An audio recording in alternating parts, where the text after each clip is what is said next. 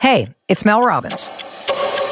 Let's cut to the chase. There is a change you want to make right now, but you're waiting to feel motivated. You don't need motivation. You've got me. You can change your life anytime you want. And when you're ready, the Mel Robbins podcast is here to help you with inspiration and simple science backed tools to help you create a better life. Listen to me, and you'll feel motivated, all right.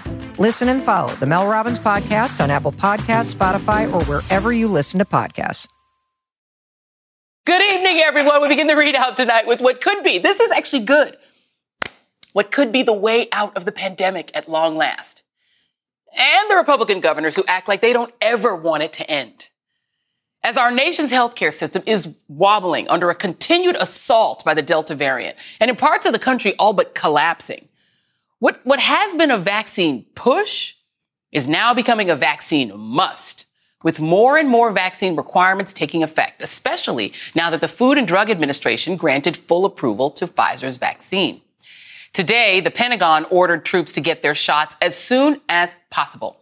Private businesses are joining in. CVS Health and Disney said they would add or expand requirements for workers. And Delta Airlines said it would raise healthcare premiums for workers who remain unvaccinated. Add to that schools and universities. More than 800 are requiring students to get COVID vaccinations before returning to campus. Because the reality is the only way to blunt the pandemic is through vaccination. And the only way to stop the misinformation and the ignorance and frankly the selfishness of the unvaccinated from prolonging the pandemic for everyone, for the rest of us, is to stop begging and start making it mandatory. Or the truly committed anti-vaxxers mm, make could just make like COVID Jonestown and move to Florida or Texas or Freedom Stand, South Dakota, with apologies to the doctors and nurses there. Today, Texas Governor Greg Abbott rolled out a new ban on government vaccine mandates of any kind. His previous one only banned those under emergency authorization. It would seem that despite contracting COVID himself, Abbott is fine letting his citizens get infected and potentially die. Of course, his Republican partner in death, Florida's Ron DeSantis, is also pushing mask and vaccine mandate bans. And then there's South Dakota Governor Kristi Noem, the roaming gnome, who's apparently not content to let Abbott and DeSantis fight for the title of most derelict COVID governor. Just over two weeks ago, she welcomed thousands of bikers to her state on a horse, no less, for the Sturgis motorcycle rally because freedom but what she, along with Abbott and DeSantis, really mean is freedom to get sick and die. South Dakota has seen a massive surge over the past two weeks. Cases there have nearly quintupled in that time. So Kristi Noem has declared war, not on the virus, no, no, but on President Biden over vaccine mandates that he hasn't even actually implemented. She tweeted that she would take every action available under the law to protect South Dakotans from the federal government. Now, wait, does that mean that South Dakotans shouldn't use the highways? Indeed, Kristi Noem has staked her political ambitions on being the governor of YOLO when it comes to COVID, despite a middling vaccination rate in her state. Last month, she told the Associated Press she would not step up efforts because her messaging has reached a saturation level. Okay. Joining me now is Dr. Esther Choo, professor at the Center for Policy Research and Emergency Medicine at Oregon Health and Science University, and Charlie Sykes, editor at large for The Bulwark and an MSNBC columnist. I, I'm going to start with you, Dr. Choo. A saturation point in messaging. I don't know what that means, but it sounds to me like the governor is saying she's not going to talk anymore about getting vaccinated. Do you think that that, from a medical point of view, is good public policy? Well, it's really painful to hear that from where I stand because, um, like in many other states, we're struggling here to just figure out who we let in next off a very long waiting list for ICU beds that are just running out. And of course, you know, across the country, last week, one in five ICUs um, were at 95% capacity. Um, this week, one in four ICU beds are at 95 capacity or greater. You know, in Florida, we're seeing ICUs that are at 200% capacity, which means nobody is getting the care that they should get in the ICU. So to go from that um, to a governor who is saying things like that, I mean, you're neither going to continue urging people, but you're also going to remove the ability of businesses to mandate um, that means that you're, I mean, if you're not doing persuasion and you're not doing mandates, then you're yeah. doing nothing to encourage things like vaccination. Well, that's, I think, their plan. Their plan is to do nothing. Uh, it, you know, why do you invite a, a political guy to a segment about health? because it's all political, right? That's why we've got you here, Charlie, instead of being in one talking about 2022 or something. We have to put you in this segment because for these governors, for, for, you know, the, the, Texas, South Dakota, all these guys, to them, I don't get it, but I wish you would explain it to me. The good politics is let COVID run freely wild through my state and then back it up by having some pop-up clinics where people can get treated. They think that's good politics. Do you agree? No, and in fact, I, I, do think we have an inflection point now where um, more and more people are getting disgusted by the the selfish and the stupid who are refusing to uh, to get vaccinated. Uh, you see this in the public opinion polls. Uh, you see this anecdotally, um, and and I agree with you that the private companies that are mandating this will change behavior.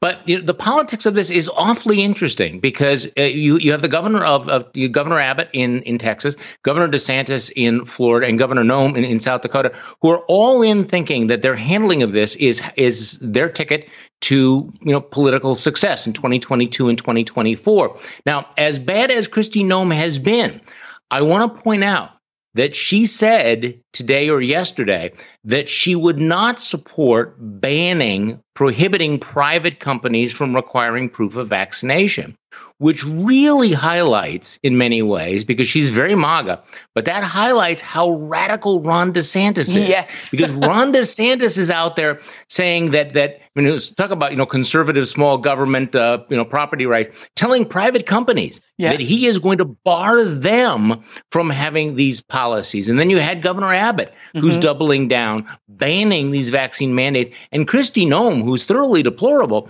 um, is saying no, um, that's not in my power as governor, I may not be pushing this. I may be riding around the horse saying freedom, but I am not going to ban these vaccines, uh, these vaccine man, the, the, the vaccine requirements yeah. by private companies. So that's an interesting division um, that really kind of shows you what an island Ron DeSantis is on right now. A hundred percent. He's saying you, are not a private business. I own you, and you're right. going to do what I say, and that's not usually a conservative thing. Let's stay with uh, Kristi Noem just for a second. She was in South Carolina Monday, and you know er, she, she's almost doing it like a hymn. My people are happy because they're free. Like she's doing his eye is on the sparrow, except uh, you're going to get COVID version. Um, she's also okay. So let, let me just go back. So Senator Murphy tweeted at her. Um, about the fact that South Carolina actually codified a law. It's called 13 28 7.1 and it was revised in 2016. It requires that any pupil entering school receive immunization against all of these things diphtheria pertussis measles rubella mumps tetanus meningitis all that stuff chickenpox et cetera et cetera et cetera et cetera. And he, he, tweeted that at her because she said if joe biden illegally mandates vaccines i will take every action under the law to protect south dakota from the federal government. Dr choo i mean the reality is if these governors took the same attitude toward measles right, or, or chicken pox mm. as they are taking right now toward COVID, they'd be run out of office because people are like, wait, you want to let chicken pox in too? But, but some of the same people are like, let COVID in. I, it, it is, it doesn't make sense to me, but as a physician, I just want to get your comment on it.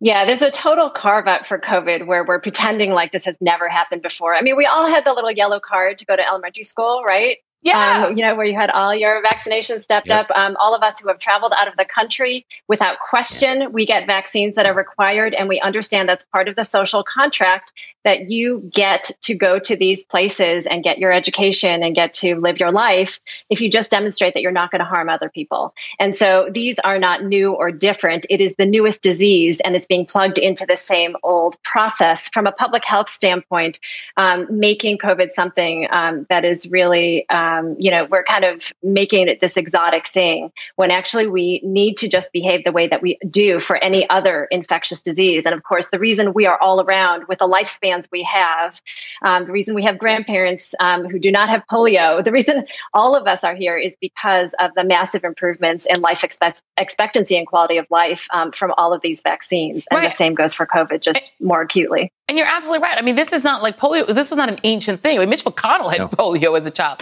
You know, it, what is going to happen? I mean, by the way, South Dakota, um, the number one state in terms of who has vaccine, who's vaccinated is Vermont. Obviously, you know, New England is doing mm. great. Massachusetts, Connecticut, they're in the middle. They're at a 48% vaccination rate. That ain't good, right? That's not a way to stop this disease from, from, from killing people.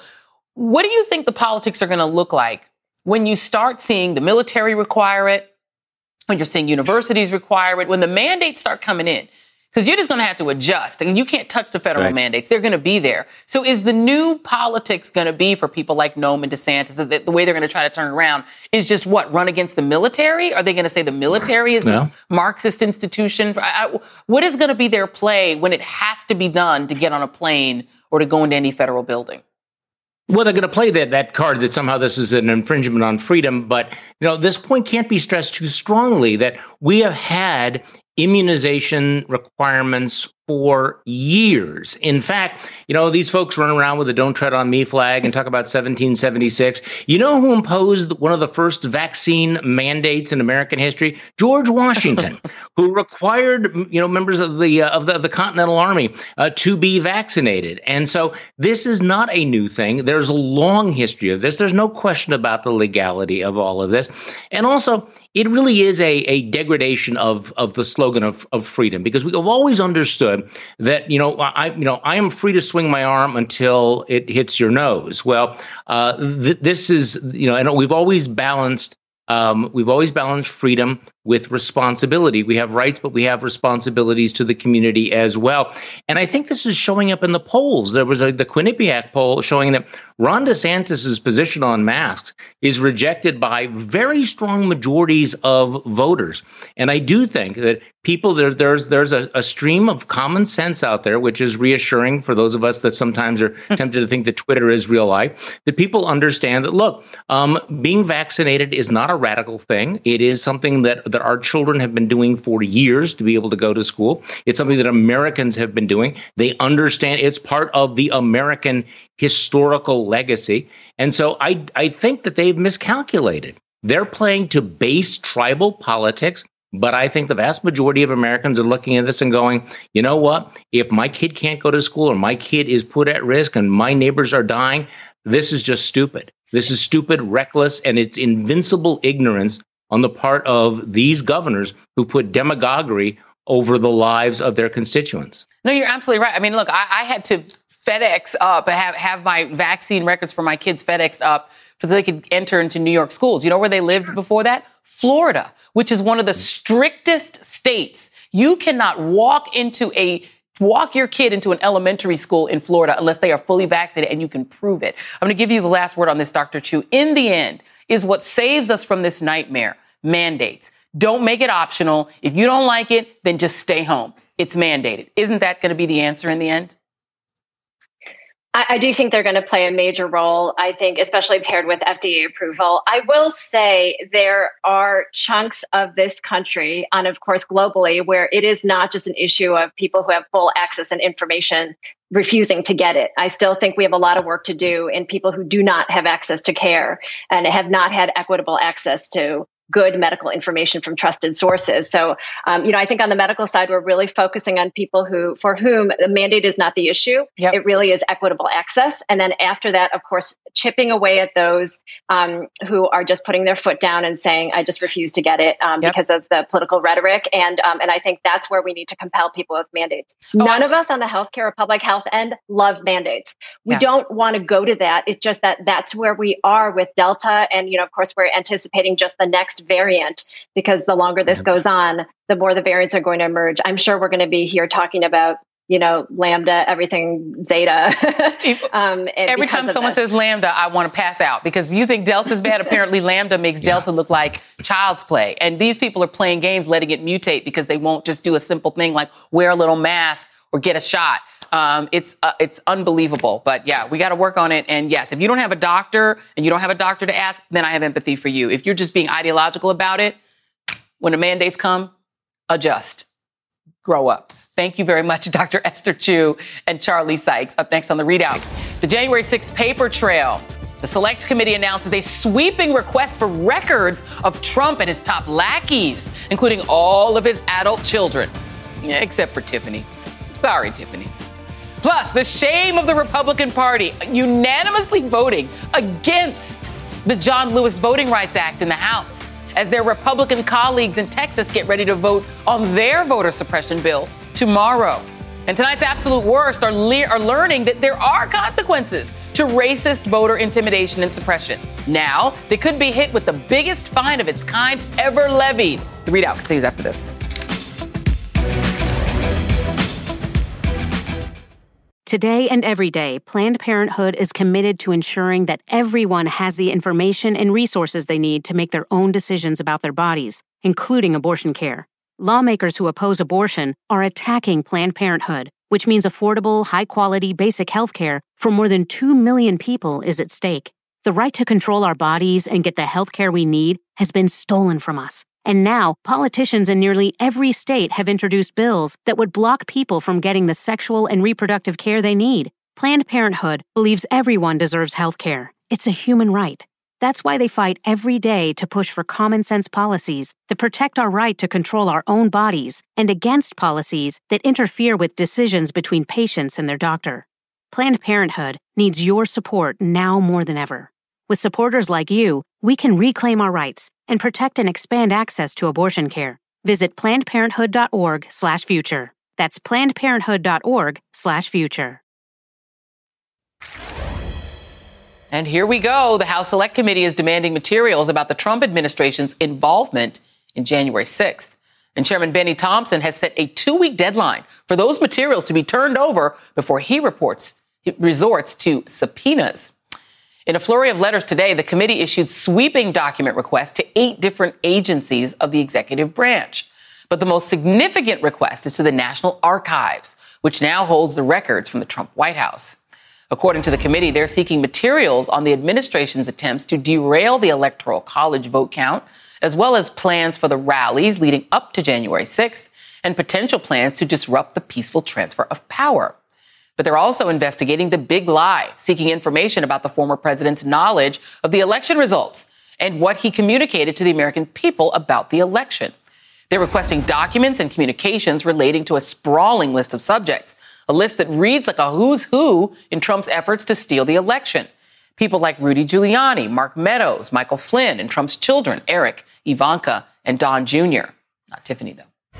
The list also includes Alex Jones of the fake news site InfoWars, who claims that he paid for the rally at the Ellipse before the insurrection. Ali Alexander, an organizer of that rally who implicated three members of Congress in the Stop the Steal effort. Roger Stone, the Trump confidant whose bodyguards were involved in the siege. And Enrique Tarrio, the leader of the Proud Boys, who was sentenced to five months in prison this week on weapons and vandalism charges related to his ripping the Black Lives Matter sign off an historic black church in Washington, D.C. With me now is Neal Katyal, former acting U.S. Solicitor General, and Frank Figliuzzi, former Assistant Di- Director for Counterintelligence at the FBI. Thank you guys for being here. Neal, I'm going to start with you. Here's some of what the committee is requesting, and this is possible material um, related to militias and conspiracy theorists, including all documents and communications referring and relating to QAnon, the Proud Boys, Stop the Steal, Oath Keepers, the Three Percenters, or concerning the, I mean, all concerning the election 2020 results. But here's another thing they're requesting all documents and communications related to the mental stability of Donald Trump or his fitness for office. I will ask you first, and then Frank, what all of that says to you. Well, boy, Joy, that may be a lot of documents. Um, yeah. Look, I think this is really significant. I think it underscores the seriousness of the inquiry that the January 6th Commission's looking at. Um, and it, particularly when you view it in light of yesterday's order, which was to a bunch of telephone companies to require them to preserve all their electronic data about communications involving January 6th, including with members of Congress. And it's significant. You know, we haven't had a hearing since the police officers testified uh, about this, which was so moving. And I think they've t- the investigators have taken a pause and said, "What do we now need to know?" And I think the most significant thing you see in today's requests is that it gets to the heart of something that you and I have both talked about in the past: a fear that Donald Trump used the Justice Department as a coup agent or tried to use it. And so we need to know what was the pressure he tried to put on the Justice Department and what was the response. Because this these the Trump Justice Department basically was a blank check for Donald Trump throughout his presidency. But all of a sudden, you have them finally saying, you know, finding a little bit of a spine and saying no. gosh, how significant must have those demands have been uh, on the Justice Department for even them to say no to Donald Trump? And you know, what does it say to you um, as, as, a, as a, an investigator, uh, a former investigator, Frank, that they're looking for these groups? We knew the names of them: the Proud Boys, these violent groups like the Proud Boys, the Oath Keepers, the Three Percenters, and their connections and their communications regarding 2020 and looking for that and looking for that information from the White House. What does that tell you? And also, what does it tell you that they're also looking for information on Trump's mental stability? Mm. It's very interesting. As Neal said, it is the first significant sign of life we've had from the select committee following the compelling uh, testimony of the police officers. This is a very broad records request, and I want to try to set expectations here first. Let's remember that the former president was not someone who engaged in email communications. So let's not get excited that we're going to find some smoking gun email communication. But there must be some predication here, Joy. I do not believe, and certainly if we use the model of a prosecutive entity, that they would just willy nilly send out this kind of shotgun request without reason to believe, at least a reasonable cause to believe, that there, there were such communications or may have been such communications from the White House to these parties or vice versa. The National Archives is the repository of record for those White House communications. But let's also understand something here. They are the repository of record for official devices and communications. That doesn't mean that personal phones, personal computers, and communications aren't being used by certain folks or in and around the White House, including members of Congress, which was part of the request, and that the archives would capture those personal communications. So I want to I want to set expectations, but here's encouraging news. This sign of life is significant. The investigation is taking off. They've got some reason to believe this is going to reap benefits for them. Now we watch and see the strength of this select committee. What happens if they turn to subpoenas? How long is it going to take the National Archives to respond to this massive request? Are they properly staffed? Can they do it in two weeks? I say no. Well, just, and you guys have both been very, uh, you guys are very, you're gentlemen. So you guys didn't really touch the mental stability thing, either one of you. But I'm going to come back to you on this, Frank, because it, when you're talking about autocrats, in general, you talk about people who we tend to think of as quote unquote madmen, right? It's sort of a, a, a, kind of a way that we refer to them. But if you're asking for records related to someone's mental stability, that indicates, at least to me as a layman, that you're questioning whether there were communications about whether the president of the United States was mentally stable. That seems significant to me, uh, and I just wonder to, to you, does it to you? Yeah, on the theory that they would not send out this kind of fishing expedition request, I believe this signals they've got some predication to believe this was discussed. And here's how it might be in proper context. I, you understand that they've requested records that indicate what the president might have been told about the actual election results, right? And, right. and he may have been warned, don't go there. These are certified results, my friend. And if he kept pushing back and making stuff up, that would be indicative, perhaps, of a diminished mental state. I think they've got some reason to believe that kind of thing was discussed. Uh, speaking of uh, mentally, mental stability, and, and just uh, I shouldn't even say make that my segue. I want to ask you about another person that's sort of uh, not tangentially, but sort of involved in this as well. Sidney Powell. This is a separate thing. This is a federal judge in Michigan who sanctioned um, several pro-Trump attorneys, including Sidney Powell and Lin Wood ruling that the attorneys should face a range of punishments, including undergoing legal education, potentially facing disbarment, saying that their lawsuit about the election was a historic and profound abuse of the judicial process. Neal, that seems pretty strong language. Is that the kind of, are we starting to now see that the consequences, at least maybe not for Trump, but for his lawyers, are just going to keep getting more severe? Yeah, I mean, as it says in Spinal Tap, that goes to 11. Uh, you don't see federal judges talking about that to lawyers, in, in my experience. And as a lawyer, you know, I, I strongly support zealous advocacy. Um, I have no problem with people who, you know, take a client's position and, you know, and, and fully support it with law and facts. Um, unfortunately, this cast of characters didn't do anything like that. They did the reverse. And, you know, when the legal profession gets a bad name, it's because of stuff like this. And so I'm glad to see the judge, you know, calling out this conduct um, because this is this well, this is not part of our advocacy tradition in any way, shape, or form. Well, last question, very quickly, Frank. Um, we, we now know that the officer who shot Ashli Babbitt, uh, he's going to reveal his identity in an NBC News interview with our own Lester Holt Um, this comes after he was exonerated by Capitol Policing. The actions of the officer potentially saved members and staff from serious injury and possible death. Because you've been in a law enforcement role, I just want to know what you what you think of of this officer coming forward. Yeah, real quickly, I am intrigued and slightly concerned. I, I, I am monitoring communications by violent extremists. Um, they want this guy. They want to. They, they want to find out who he is. Many of them already know his identity is all over extremist sites right now. I'm intrigued by why he feels now he needs to come forward and explain his actions. He's been cleared. He's been cleared by DOJ civil rights. He's been cleared by the District of Columbia investigation, and now by his own internal Capitol Police uh, inquiry. He was within their deadly force policy. He needs to convey that, um, and we need to hear from him as to exactly what he found to be an imminent threat to life or serious bodily harm for him or for those he was protecting. We're all interested, and I believe uh, he can very easily be labeled a hero for what uh, he did trying to protect those uh, people in the Capitol that day. He did the best that he could. Um, at least that's the Capitol Police found as well.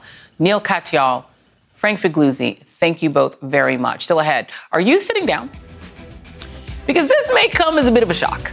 Are you ready? Okay. Last night, not a single House Republican voted for the John Lewis Voting Rights Act. Okay, maybe it's not that big of a shock. I'm sorry I made you sit down. You can get up and move around again. We'll be right back.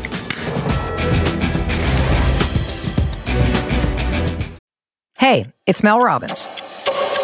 Let's cut to the chase. There is a change you want to make right now, but you're waiting to feel motivated. You don't need motivation. You've got me. You can change your life anytime you want. And when you're ready, the Mel Robbins podcast is here to help you with inspiration and simple science backed tools to help you create a better life. Listen to me, and you'll feel motivated, all right.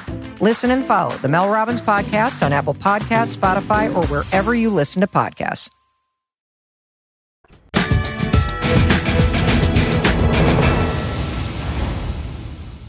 The right of ordinary men and women to determine their own political future lies at the heart of the American experiment.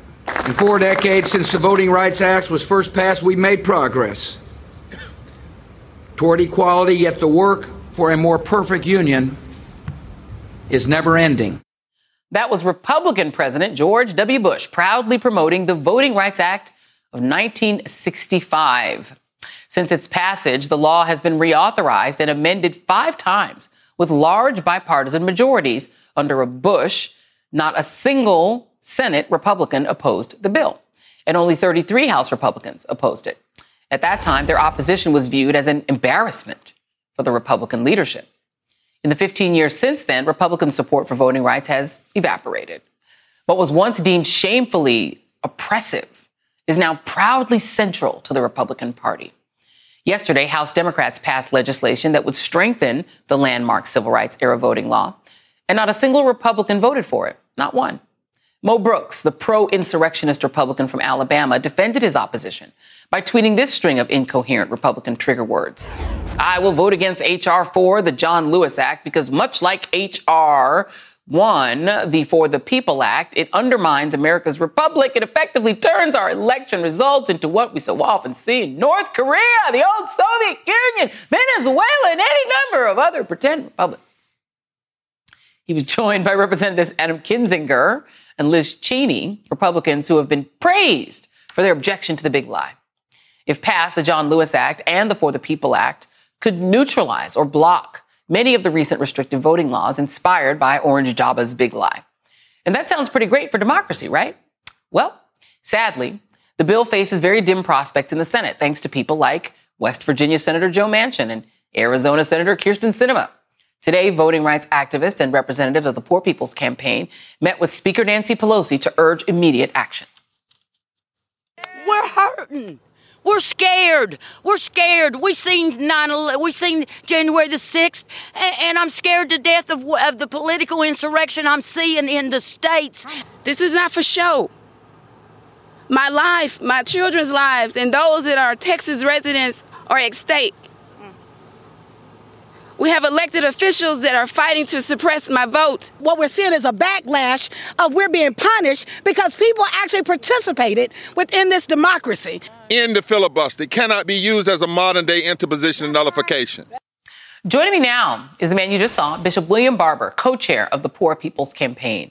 Um, and, and so I just want to give you an opportunity to tell us you met with Speaker Pelosi. Let me actually play uh, play what she said when she came out of the meeting because she also spoke at that rally. Uh, let's just play Speaker Pelosi real quick. I welcome the comments that you have made about policy and the connection between voting rights and policy progress for the people. I do not uh, get involved in rules in terms of the Senate and the rest, but I do hope that we can make sure that we have success in saving our democracy.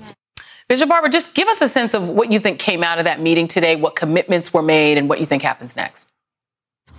Well, it was a huge meeting, and I have deep respect more, even more for the speaker because we had 21 people there. We, these were national, denominational leaders, white and black, and native, and activists, and poor and impacted people. And for an hour, she listened to us make the moral case to say this is bigger than just black and white. This is about the future of this democracy. And we helped to lay out what we said is on January the 6th we had a violent physical insurrection that was put down, but now we have a political policy insurrection. This is a moral crisis, constitutional crisis for the country. And Joy, we asked this question and she heard it. What doth it profit America if you hold on to a regressive filibuster, if you pass a limited uh, infrastructure plan, but you lose the democracy. You lose the infrastructure of democracy, the voting right, and you lose uh, uh, the infrastructure of people's lives, like passing $15 and a union, uh, $15 minimum wage, and a serious budget that lifts from the bottom. And she she could hear that. She understood that. And the, and these pastors and bishops and others and these poor low wealth people made it clear you cannot separate the voting rights struggle from the economic justice struggle. You have to keep them together. And what we said to her finally, Joy, is the House has to hold the line. Yes, we're for infrastructure. I'm for infrastructure. For even more than they have. The Poor People's Campaign thought it should be $10 trillion over 10 years. Yes, we're for the budget, but not without ending the filibuster, passing the For the People's Act, passing the Voting Rights Restoration Act, those two have to be passed. One of them is not enough. Passing $15 living wage and, and the Build Back Better plan. So this House must say, we'll do all of it but we're not going to just do part of it and leave the, democ- the infrastructure of our democracy shattered, broken, and destroyed. Uh, and just to be clear, because the, the one that the you know the House seems to be focused on is the John Lewis Act, which has a lot of great things in it. It would restore some of the strength of the voting voting voting rights act. It's named for John Lewis. Hard to believe that Republicans would reject it with his name on it, but they don't seem to care. It would require some changes in election procedures to go through DOJ approval and put some pre-clearance back in. But that's for the future. That has nothing to do with the law laws that have already passed. What do you right. what would you like to see in the ideal world? You could make the, you could make the rules of what Democrats could do. What would they do in terms of the strategy in the House? Are you talking about holding up all the bills unless they get HR 1? What, what do you think what would you like to see them do to show that they actually mean that they want to pass these bills? Well, at least do what the senators did, the Republican senators in Manchin did. They held up and said, we're not going to do certain things until you give us this infrastructure. So it ought to be the same thing in the House. You know, they at, at least uh, uh, they should say, listen, we will pass this, but we're not sending an infrastructure bill over by itself with no commitment from you to pass the uh, for, for the People's Act, which is the only way you deal with the bills that are being passed now. The, the right. Voting Rights Act restoration is great; it's got to be done. But even in that, you, a state has to have had 15 incidents of voter suppression over the last 25 years adjudicated in order to be covered now under pre-clearance. So that's some states, but not all states. But these bills they're passing now, you can't stop those with the Voting Rights Act. You have to have the For the People's Act to assure voter access, get dark money out. They could put riders on these bills and say, listen, okay, we're going to give, we, we will get the infrastructure, but when we do it, the rider is going to be on it. You, if your state is engaged in voter suppression, you don't get a dime. The bottom line is fight. This is what politics is about. You sh- they should not get everything, and poor low wealth people and black people and brown people and they get nothing.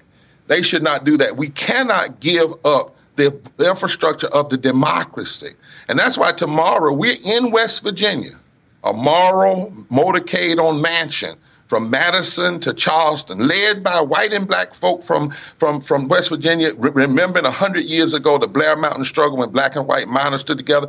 And Willie Nelson called me today. Joe, I was on the road. Willie said, "Hey." I'm in and I'm getting ready to call other country stars to be in because this is not just about black folk being attacked. This is about uh, the entire democracy being attacked. And how can you give infrastructure, lastly, that's going to go to developers and whatnot and not give $15 living wage to 32 million people, Joy? Yeah. 32 million people who make for poor and low, and 65 million poor and low wealth voters in this country. Yeah. At the very least, the ideal world is fight and to the House, hold the line. Yeah. Hold the line. And, and a reminder that West Virginia is one of America's poorest states. So Manchin, it's in his interest to at least serve his own people, you'd think. Uh, Bishop William Barber, thank you very much for all that you do. Really appreciate you. Okay. Tonight's absolute worst is still ahead.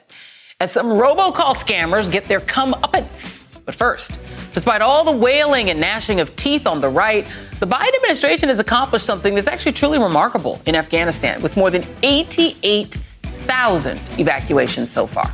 We'll have the latest next. Stay with us.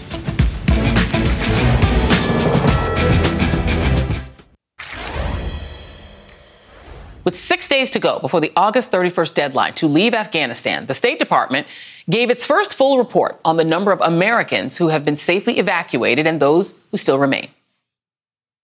Based on our analysis, starting on August 14, when our evacuation operations began, there was then a population of as many as 6,000 American citizens in Afghanistan who wanted to leave. Over the last 10 days, roughly 4,500 of these Americans have been safely evacuated, along with immediate family members over the past 24 hours, we've been in direct contact with approximately 500 additional Americans and provided specific instructions on how to get to the airport safely. While that means more work needs to be done in the coming days, let me just try to get ahead of the critics who will get all full of umbrage and bang on with their Saigon comparisons. Just for context, the total number of people airlifted out of Vietnam in 1975 was around 7,000. That was done while under the threat of being shot at and before Saigon fell. The Pentagon says that more than double that were evacuated from Afghanistan just yesterday alone, for a total of nearly 88,000 people with no U.S. casualties. Most of this was done after the Taliban took control of Kabul. And for those who insist that that doesn't matter, that the whole enterprise is a failure because it has been messy at times, well, welcome to war. That's what war looks like especially one that we lost a long time ago. You don't want to mess? Maybe don't do wars. Joining me now, Richard Stengel, former Undersecretary of State for Public Diplomacy and Public Affairs in the Obama administration. I, have got a few questions for you, but I have to start by getting your take on some of this has been such posturing, I have to say, pure political posturing, the response to what's happening in Kabul, including by some Democrats too. You had two representatives in the House of Representatives, Representatives Peter Meijer, Meijer, um, who's a Republican, and Seth Moulton, who is a Democrat, took themselves to Afghanistan, went to Kabul, while people were trying to evacuate, used up resources that should have been used to get people out. They're supposedly full of outrage that we're not getting enough people out. Well, they took two seats. Your thoughts on that? Uh, the Pentagon Press Secretary John Kirby had a very, I thought, very diplomatic response to it, saying, hey, listen, we can't use those resources for all you politicians who want to come take pictures over here. Your thoughts, though? Yes, I mean, Joy, there's a lot of hypocrisy to go around, but I would say that what those two gentlemen did was colossally irresponsible. I mean, the administration has asked uh, for no Congress people to visit Afghanistan during this crisis. Uh, one of the things that happens in, in the in government, they're called CODELs when congressional delegations come. And what happens is you have to use resources for the congressmen and women that would go to other people. So these two guys had American soldiers guarding them who, instead of helping other Americans get out or uh, Afghani citizens who helped us before to get out, they're protecting these two congressmen. And then they take the seats when they fly back of people who would potentially come to the United States. I mean, there's grandstanding and then there's dangerous grandstanding and then there's colossal irresponsibility. And then there's Kevin McCarthy. Um, I'm not sure what he's good at, this whole thing that he's trying to do right now about being uh, trying to be Speaker of the House, that ain't what he's good at. Here he is talking about um, what he would have done. Why wouldn't we keep a base in that geographical region of the world? Why would we release it? Why, if there was not one casualty in the last 18 months and only 2,500 troops had to be there, we were securing what we need to do. I don't believe it was right to close the base. And you asked me a question, I would have kept it open.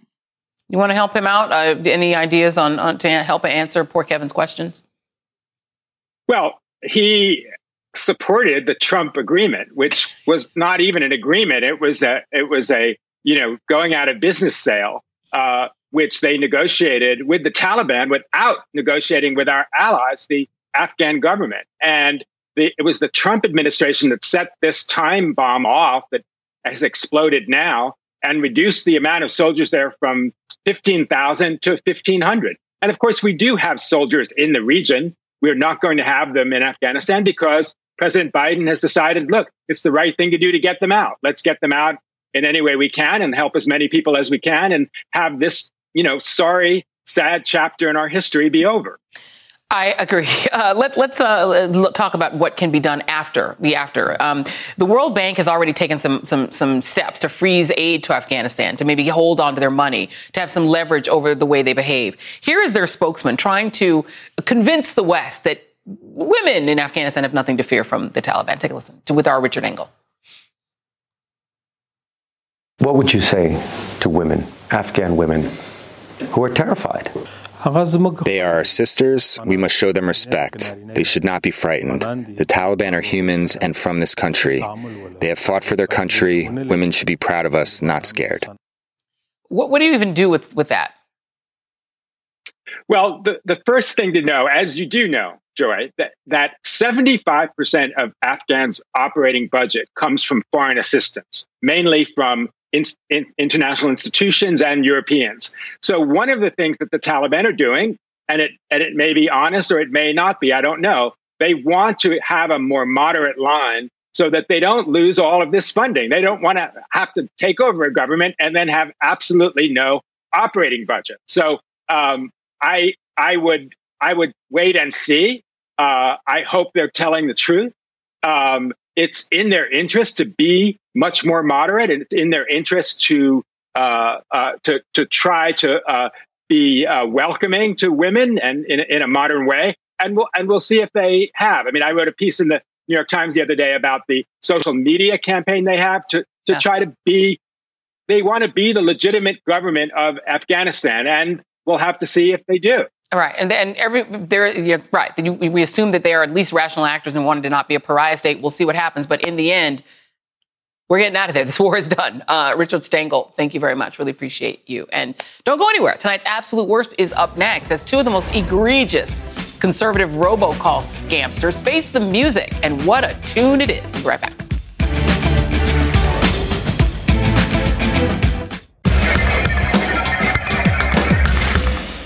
Suppression doesn't just happen in plain sight. There's an entire vile underbelly of suppression efforts involving dirty tricks, deceptive flyers and pamphlets, fake officials with their fake official clipboards, all designed to keep certain people who usually don't look like them from voting. Well, sometimes those tricksters get caught. Enter Jacob Wohl and Jack Burkman, two conservative operatives behind illegal robocalls that made false claims about mail voting. The calls, more than a thousand of them, targeted black voters in Detroit as well as in multiple states ahead of the 2020 election. Now, we're now going to play that call. But just to be clear, everything you're about to hear is falsity, false, false, false. Hi, this is Tamika Taylor from Project 1599, the civil rights organization founded by Jack Burkman and Jacob Wohl. Mail in voting sounds great. But did you know that if you vote by mail, your personal information will be part of a public database that will be used by police departments to track down old warrants and be used by credit card companies to collect outstanding debts? The CDC is even pushing to use records from mail-in voting to track people for mandatory vaccines. Don't be finessed into giving your private information to the man. Stay safe and beware of vote by mail. Wow. I hope Tamika Taylor got a healthy coin in exchange for her soul. The Federal Communications Commission proposed a whopping $5.1 million fine against Wohl and Burkman, making it the largest robocall fine ever proposed by the FCC for uh, violating the Telephone Consumer Protection Act. But this stunt these guys pulled, well, it's not exactly an original crime. Back in 1982, the Republican National Committee was charged with seeking to discourage black people from voting through targeted mailings, making bogus claims about penalties for voting and for violating election laws. Pretty much the Pony Express version of these robocalls. They also hired off duty cops to patrol the polls in minority neighborhoods to try and intimidate black voters. When they got caught, the RNC agreed to a consent decree that limited its so called ballot security operations. But that decree expired in 2018. Kind of makes sense now, right? The Army for Trump poll watchers, the, the poll workers who were harassed, the ta- who were harassed, taunted, and threatened because after nearly four decades, the Republican Party is now free to sabotage elections again without restraint. And these operatives behind the robocalls are just picking up where the RNC left off, which is why the long history of Republican trickery to intimidate voters is tonight's absolute worst. I mean, no wonder Republican, no Republicans voted for the John Lewis bill to restore the Voting Rights Act. They like love violating it. And that is tonight's ReidOut. Be sure to join me tomorrow night when my guests include New York Congresswoman Alexandria Ocasio Cortez.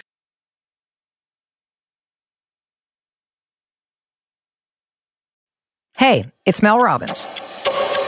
Let's cut to the chase. There is a change you want to make right now, but you're waiting to feel motivated. You don't need motivation. You've got me. You can change your life anytime you want. And when you're ready, the Mel Robbins podcast is here to help you with inspiration and simple science backed tools to help you create a better life. Listen to me, and you'll feel motivated, all right. Listen and follow the Mel Robbins podcast on Apple Podcasts, Spotify, or wherever you listen to podcasts.